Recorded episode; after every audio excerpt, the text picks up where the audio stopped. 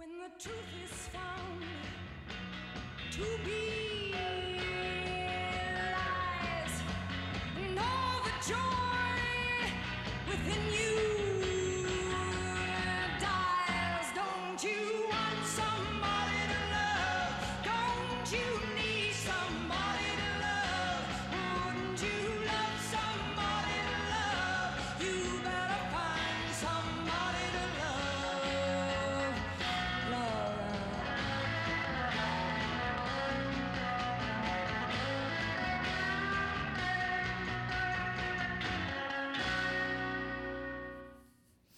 I love the lyrics of Somebody to Love, and I've always thought it was kind of funny, even though I was just a kid. Really, I'm too young for the summer of love. It's just good at my age to be too young for anything. But I do remember the music, and remember Grace Slick singing those lyrics at the end of each one of those choruses, you know, and it's sort of like the stages of love. First of all, don't you want somebody to love? And then it's like, wow, it's a little stronger than that. Don't you need somebody to love? And then there's that stage of life where you feel pressure. You better find somebody to love. And today we're going to be talking about what love means. Make love, not war. Because my concern is this, as I look back on my lifetime and my generation and looking back to the fact that I do remember the 60s and I've watched what's happened over the years, one of the concerns that I have is that love is taken on a different definition. We talk and we sing a lot about love. It's in the lyrics of our songs and it's in our entertainment. But I wonder if we really understand what love is all about.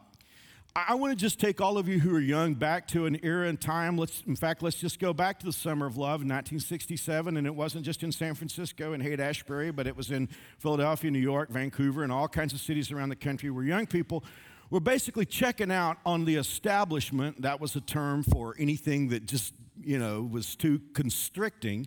They checked out on the establishment, went to the parks, danced, sang some great music, put flowers in their hair, and they're saying, we're changing.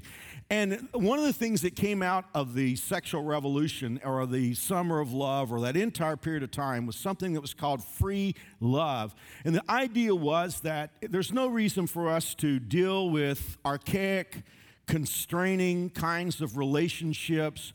We ought to be able to love everybody. We ought to be able to love anybody that we want to love. We ought to have free love. And now, out of that era of time came the idea, and some of you who are younger who've only heard about the Summer of Love and the sexual revolution, you will hear from, say, professors that you've had in college. You hear from entertainment or maybe even aging hippies who are telling you what they think happened back during that time, but they don't remember real clearly. You will hear that it was an awakening. It was a renaissance. It was a new beginning. It was a revolution. But, you know, I'm just going to give you my take on it. And because here I am, I was in that era of time, and now I've had 45 years after that to look at it. I'm not really sure it was a revolution or a new beginning. I think it was a capitulation. I think it was a giving up. I think it was basically waving the white flag and saying, we quit. More than you want to know, let me give you just a little bit of history. The greatest generation, or the largest generation in size, is called the baby boom. And basically, these were babies who were born to the guys who came back home after World War II. And they were building families. And so the baby boom is basically a demographic term that refers to a segment of the population born from 1946 to 1964.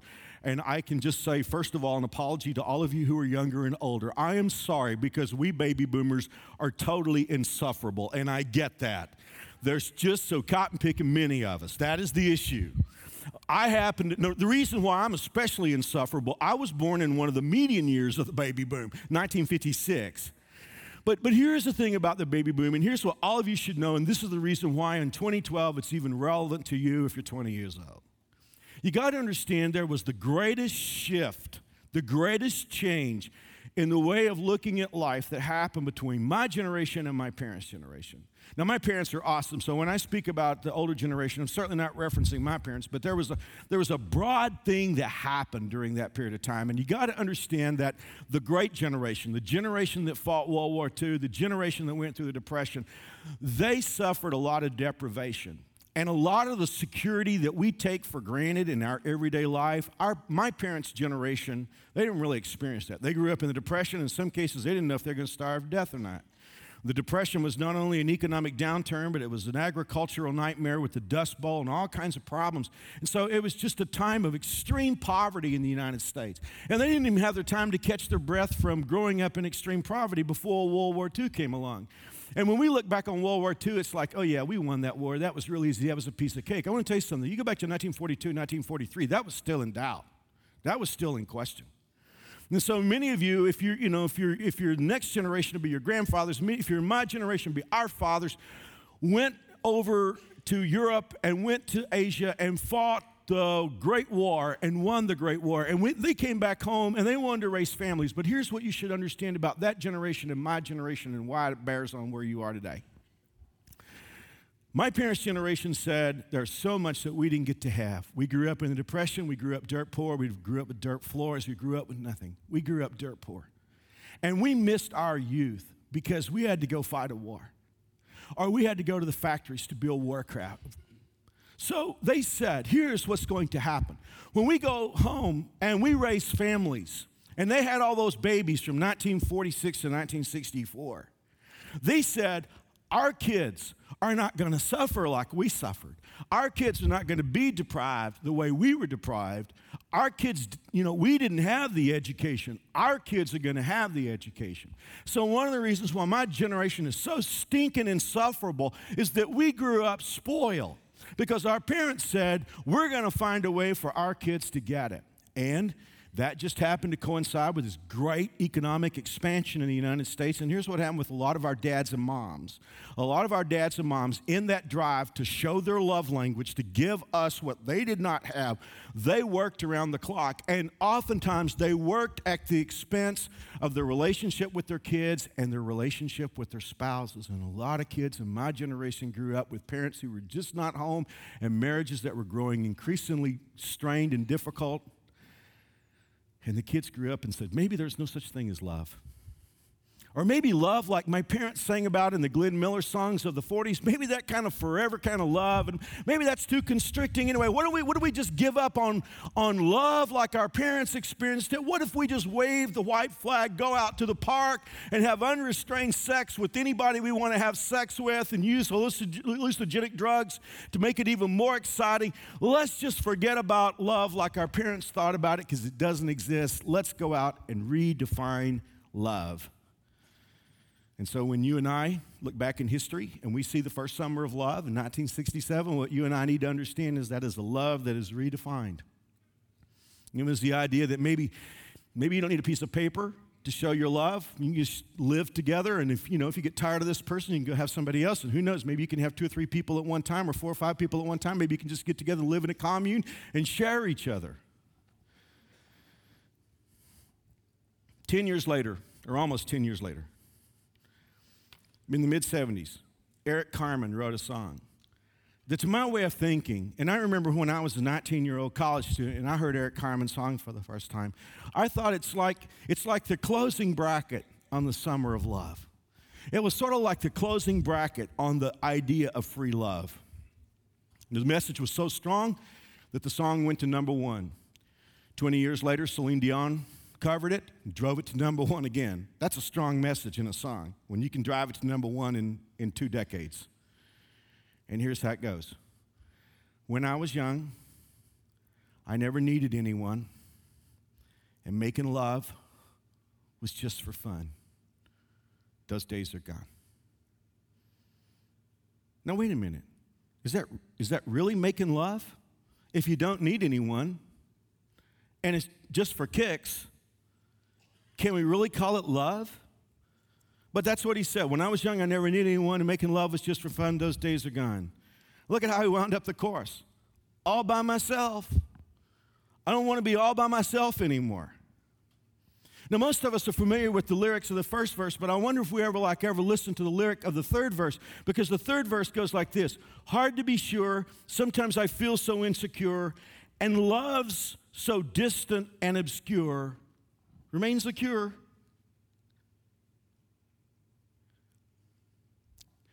See, I think we have a disconnect.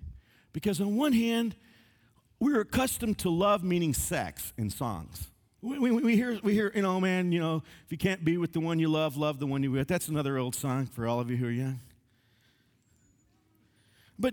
But let me just say, I mean, I think that's part of. We hear that, you know, love is hooking up. Love is finding that person on the internet that you went to high school with and getting together and having young love. But then on the other hand, like the Stones said, you can't get no satisfaction. And then the next thing you're thinking, well, wait a minute, maybe there is something else out there that's different.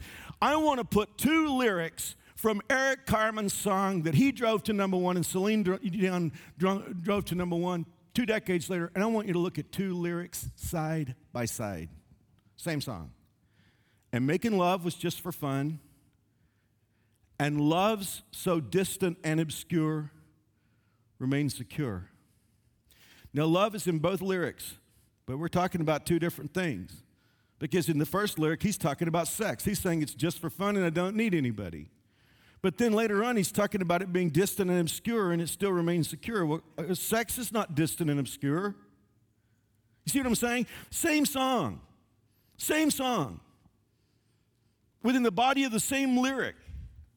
We're talking about two different kinds of love. How, and here's the thing I want to get to, and this is what this whole introduction has been about. How do we in 2012 make sense out of what love is? I mean, like the Van Halen song, how do you know when it's love? Well, let me give you one statement right out of the box today. Having sex and making love are two different things.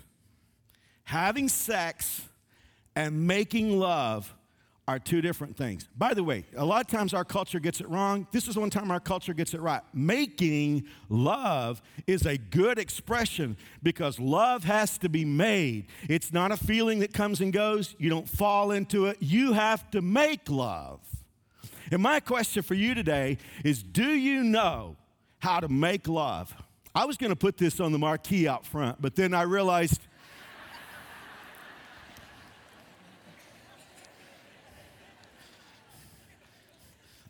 they wouldn't have the benefit of my introduction.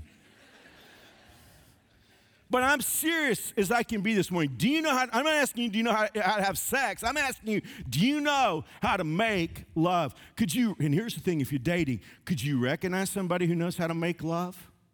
Do you know what it takes to make love? Could you recognize it if love had been made?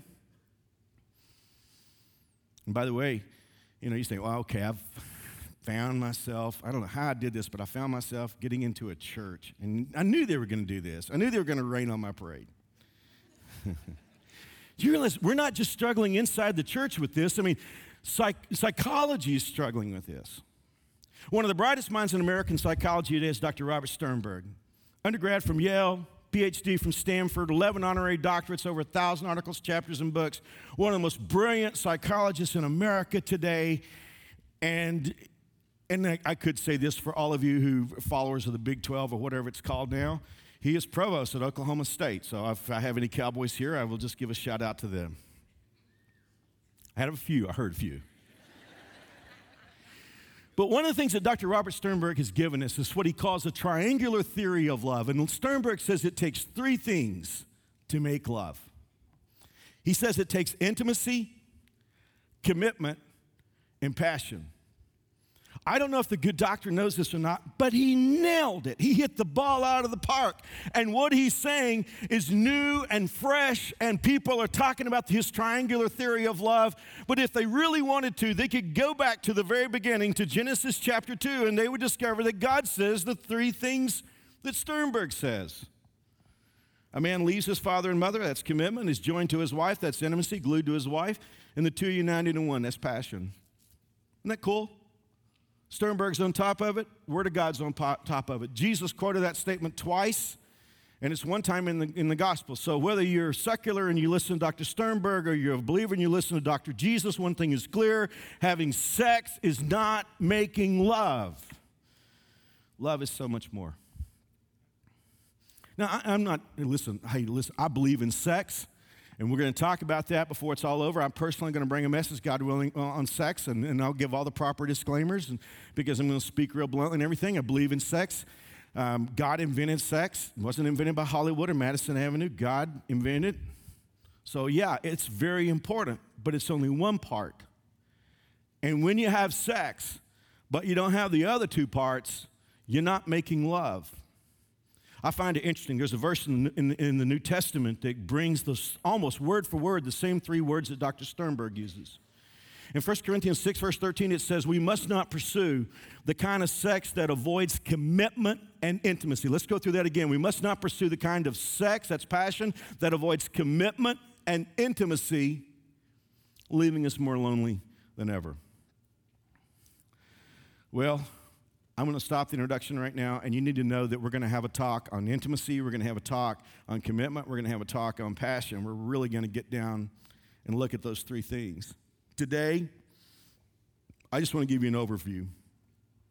If you're here today and you're single and you're looking for love, you can learn how to make love today and for the next 4 or 5 weeks. If you're married, and the fact of the matter is some of you are not making love. Some of you are making war. I mean, you're walking around your house with a protest sign that says, make war, not love.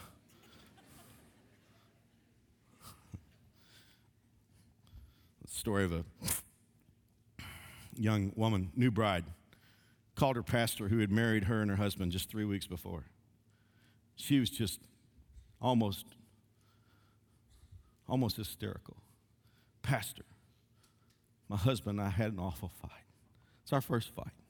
I'm just distraught. And he said, now, Joanna, all couples have fights. All couples have struggles.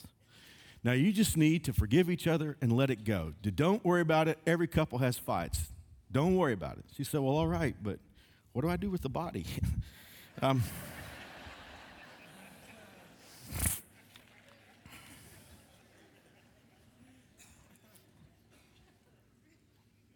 Here's the thing. Some of you are married, but you've never made love. And so my goal is, and especially within the definition that I've given you, you can actually begin making love before you leave today, because we're going to be talking about what does it take to make love. And here's the thing that I want to do. I want to paint myself into a corner in this talk. I want to paint myself into the corner of only using one book in the Bible. Now, the Bible, I could go all over Scripture and talk about intimacy, commitment, and passion. But I want to paint myself into the corner of using only one book of Scripture. It is a book that could easily be titled Summer of Love. It is called Song of Solomon, but it is a man and a woman who are making love. And here's what I did. I read the entire book, and I categorized the verses of Song of Solomon, the ones that responded to intimacy, the ones that were about passion, the ones that were about commitment. So if you'll just give me a few moments this morning, I want to share with you some basic thoughts about all three things so that we'll have a flight plan for this series. I want to start where I think love starts. And I know that may not happen this way with every relationship because there's a dynamic in all relationships, but I believe for the most part, love starts being made with intimacy. Guys, let me tell you, I've pastored for many, many years, and I've counseled a lot of couples. I don't do marriage counseling anymore, but I used to, and I did a lot. And then beyond that, I've met a lot of great couples, and some of you have met great couples too. And here's what I think you'll discover. Whenever you find a great marriage, and you start unpeeling the onion, you may find people who are passionate about each other. You definitely will find people who are committed.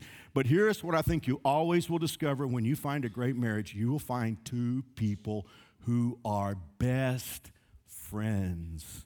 How many times will you hear somebody tell their story, long-term, great marriage, and say, you know what, the truth better, we were friends first. We were friends first. See, that's what intimacy is. Intimacy is two people. Well, let me just give you some things about intimacy from the Bible. But first of all, I want you to know this. Great couples don't have sex until they're committed, and they don't commit until they have intimacy or until they're best friends.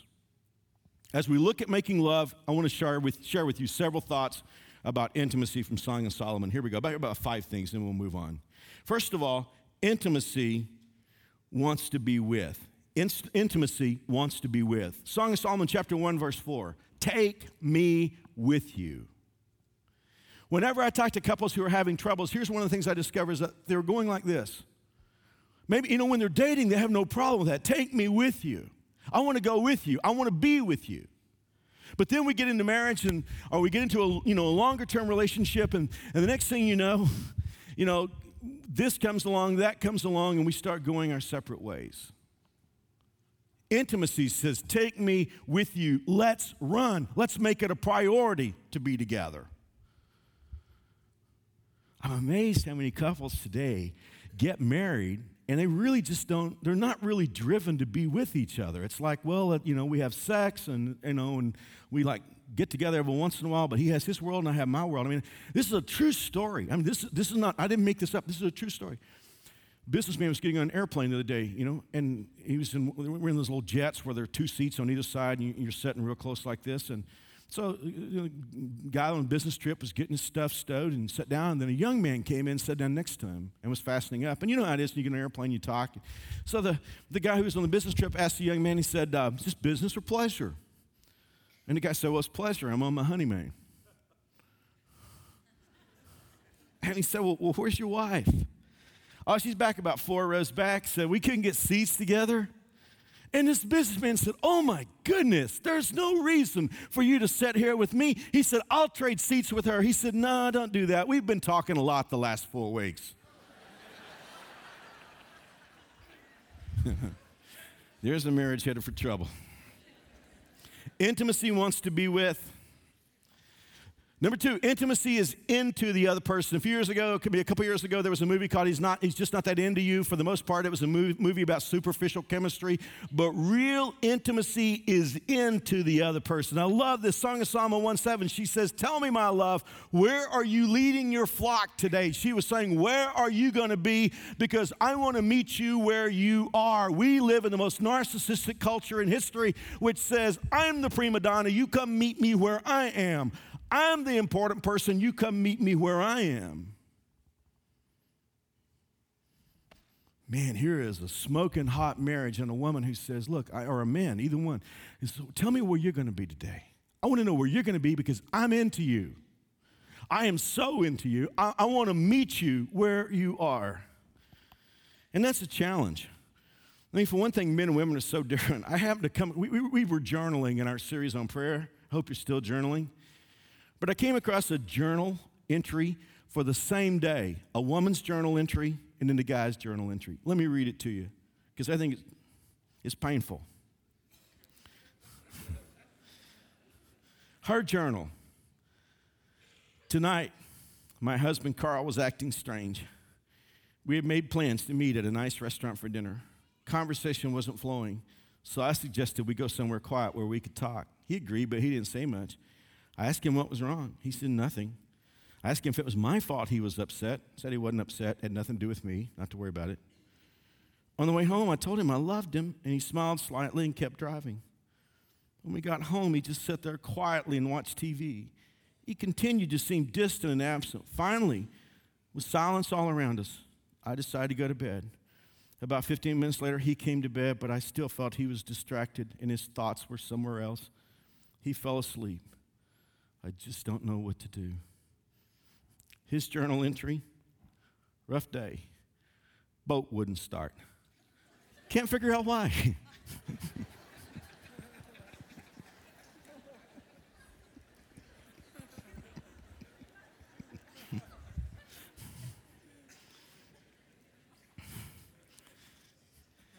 Intimacy is into the other person. I want to meet you where you are. Number 3, intimacy feels valued. Song of Solomon 2, verse 4, he escorts me to the banquet hall. It's obvious how much he loves me. Hey, husband, can your wife say it's obvious how much I love her? Well, she knows I love her. I told her 5 years ago. I mean, that should be enough. Number 4, intimacy feels comforted and reassured in the other's presence. Song of Solomon 2, verse 14, let me see your face. Let me hear your voice, for your voice is pleasant and your face is lovely. If you're in an intimate relationship, you know how sweet it is just to see the other person's face or to hear the other person's voice. Let me see your face. I mean, in an unhealthy relationship, it's I don't want to see your face. I don't want to hear your voice. But in a healthy relationship, let me see your face. Number 5, intimacy craves the delight of the other person.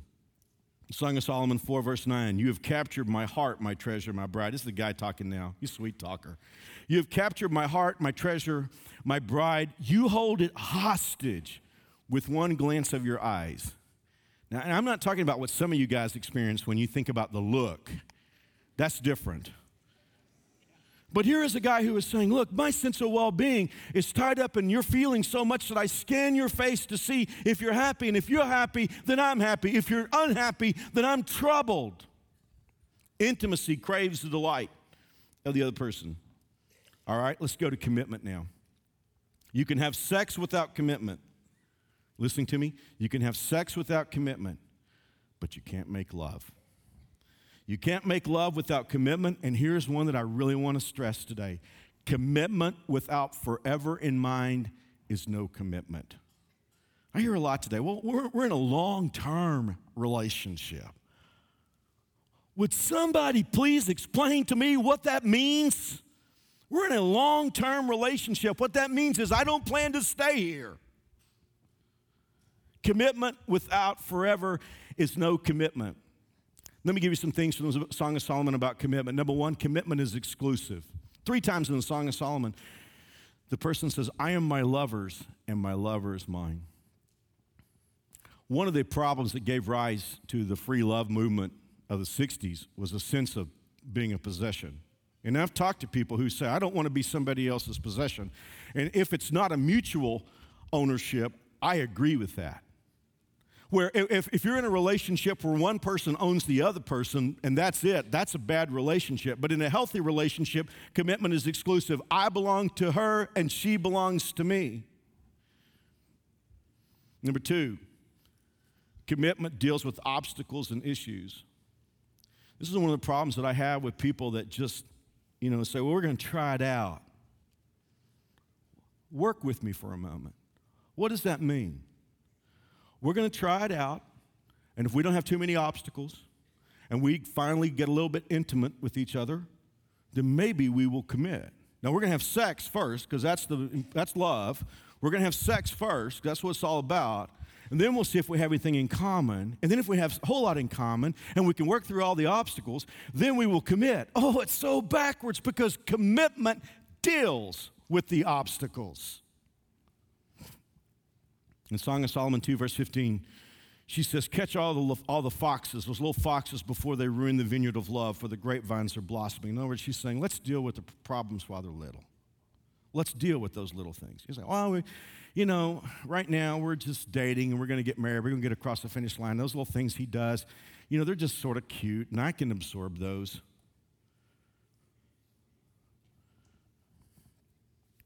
Guys, let me tell you something.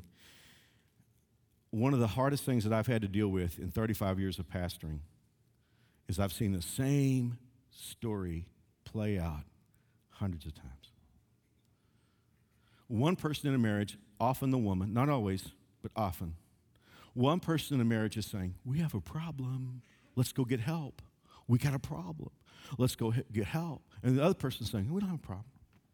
Yes, we have a problem. Please, let's go work on it. I'm willing to go see any counselor you'll go see, but we got some problems we need to work on. We don't have a problem. I don't want to go air our dirty laundry off in front of somebody else. And after all, it's all it's your fault anyway. It's just you're acting like your mother. Please. Let's go talk about it. And that person, back in the days when we were a small church, that person might call me and say, Mark, I need to talk with you. We're having trouble, and I can't get my husband. I can't get my wife to come in and talk with you. And I know that there's a problem, but I would do anything to keep my marriage together. And like I say, I have seen this play out so many times. It's like a nightmare that's recurrent. What will happen eventually is that first person who has a problem finally will throw up her hands and say, I give up, I quit, I'm out of here. I'm checked out. And you know what the other person says? We have a problem.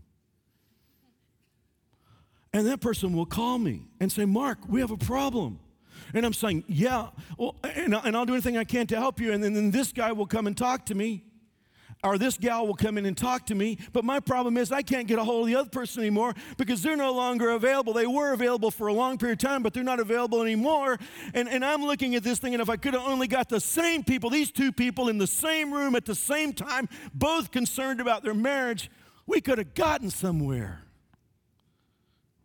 See, commitment takes care of issues, deals with obstacles and issues. Number 3, commitment ends the search.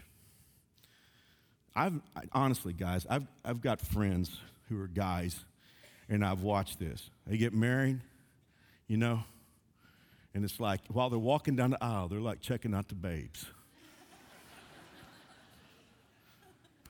And I said something about that. Oh, I'm just a guy. Man, listen to the Song of Solomon. The Song of Solomon, he says, among 60 queens and 80 concubines and countless young women, I would still choose my dove, my perfect one. He was saying, look, when I picked you, the search was over. I'm not looking anywhere else. When she picked him, she said, the search is over. I'm not checking anybody else out. I'm not surfing the internet for porn.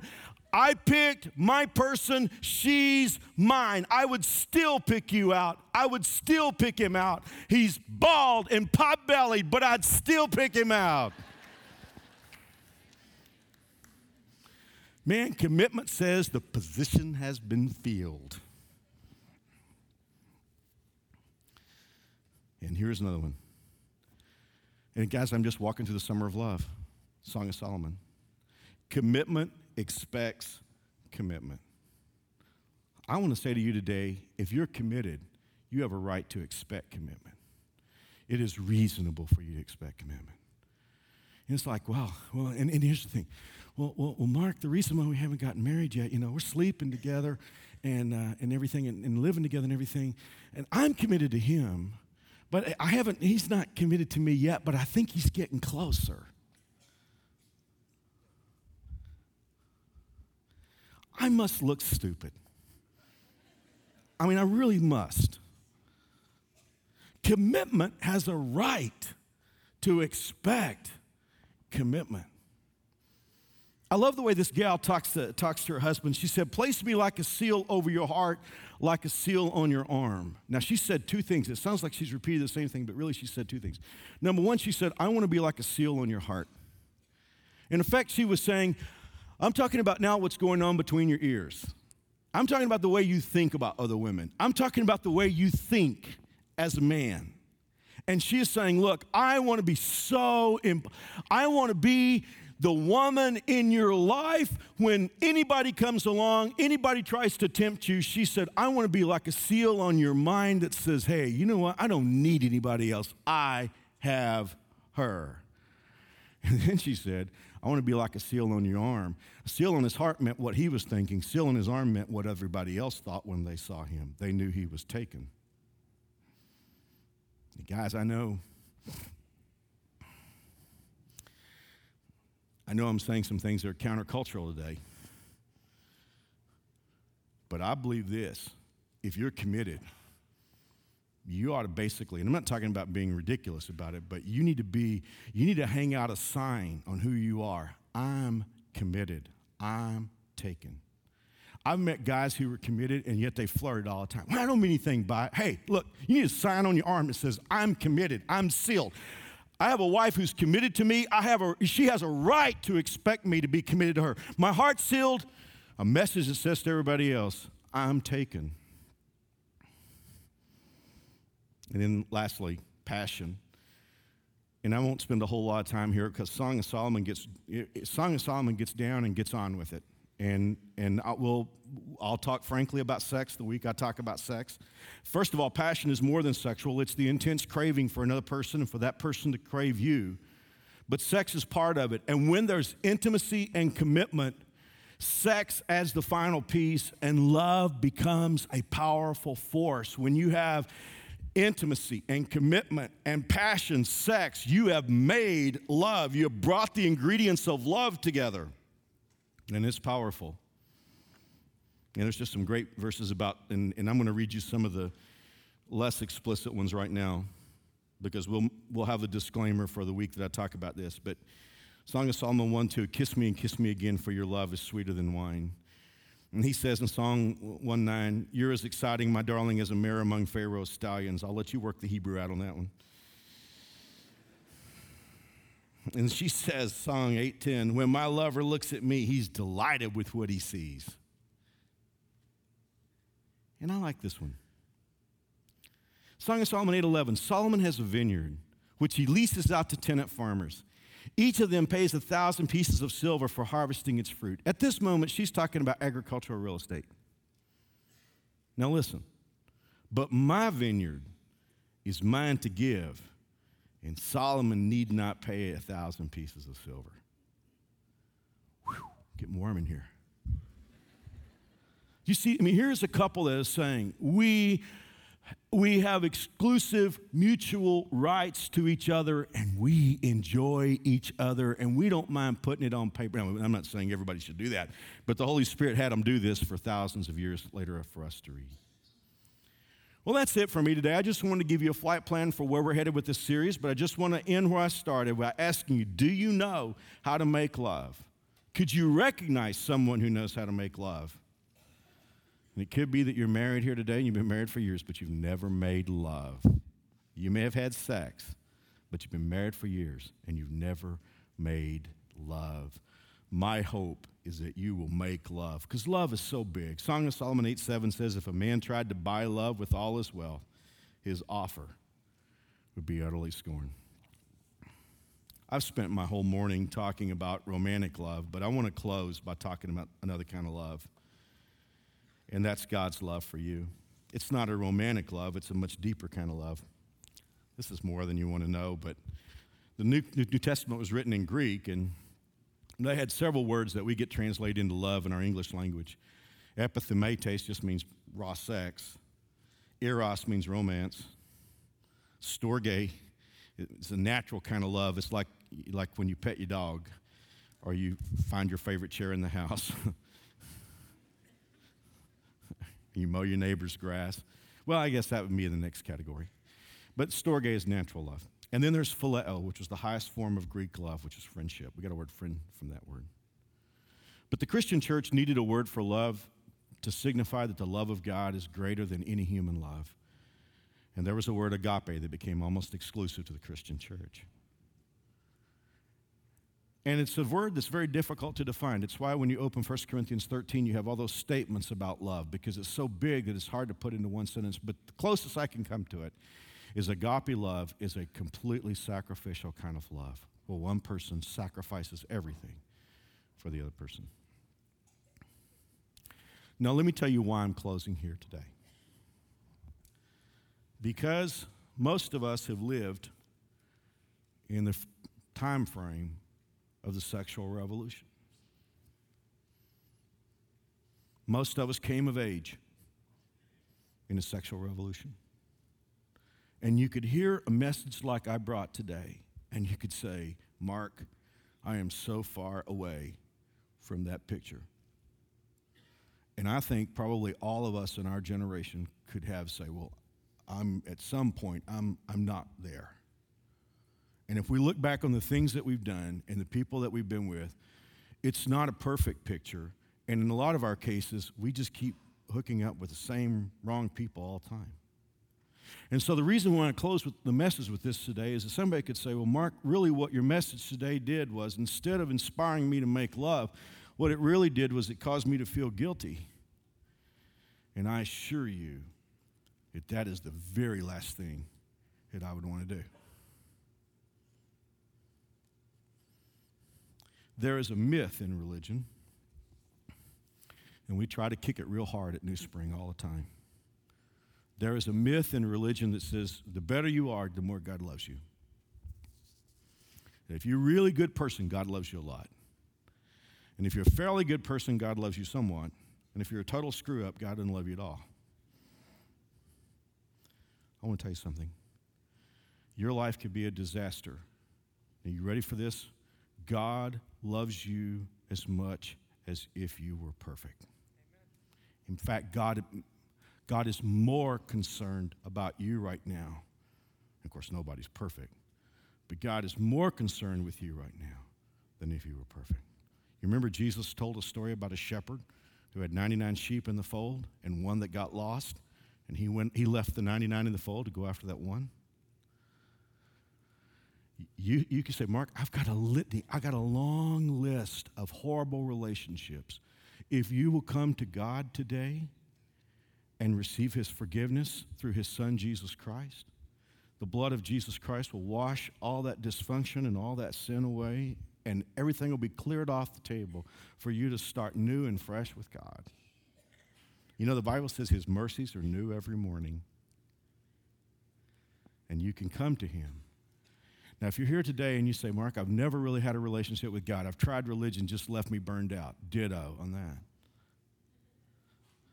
But if you want a relationship with God, you can have it if you ask for it, because he wants a relationship with you. He wants to. His love for you is completely sacrificial and total and unconditional. All he asks from you is that you'll put your confidence in him and in his son, Jesus Christ, who paid the price for all our sin. Would you be willing to invite him in? You know, Jesus says in Revelation 3:20, I'm standing at the door and knocking. If anybody will open the door and let me come in, Jesus said, I will come in. And even in this message today, you say, well, Mark, I feel all my dysfunction. It's okay, Jesus is at the door. The great physician is at the door. The inventor of love is at the door. And if you'll open the door and let him come in. And you say, well, oh, Mark, here's what I need to do.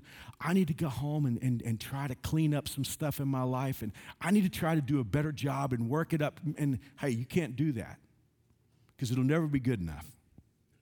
And there's stuff you can never get control of. Just come right now with the broken pieces and lay them before Jesus and give him a chance to work. I'm going to pray a prayer. These aren't magic words. What matters is what you feel in your heart. But I'm going to pray a prayer that reaches out to Jesus. And if you would like to join me, I'd like to ask you to join me, please. It'd be the biggest decision of your life. Dear Jesus, I know I'm a sinner, but I believe you love me anyway. I believe you love me unconditionally. I believe your son Jesus died to pay for my sins. I believe he arose from the grave. And I put my confidence in you, Jesus. Save me. Forgive me. Let me start over. Make me God's child. In Jesus' name.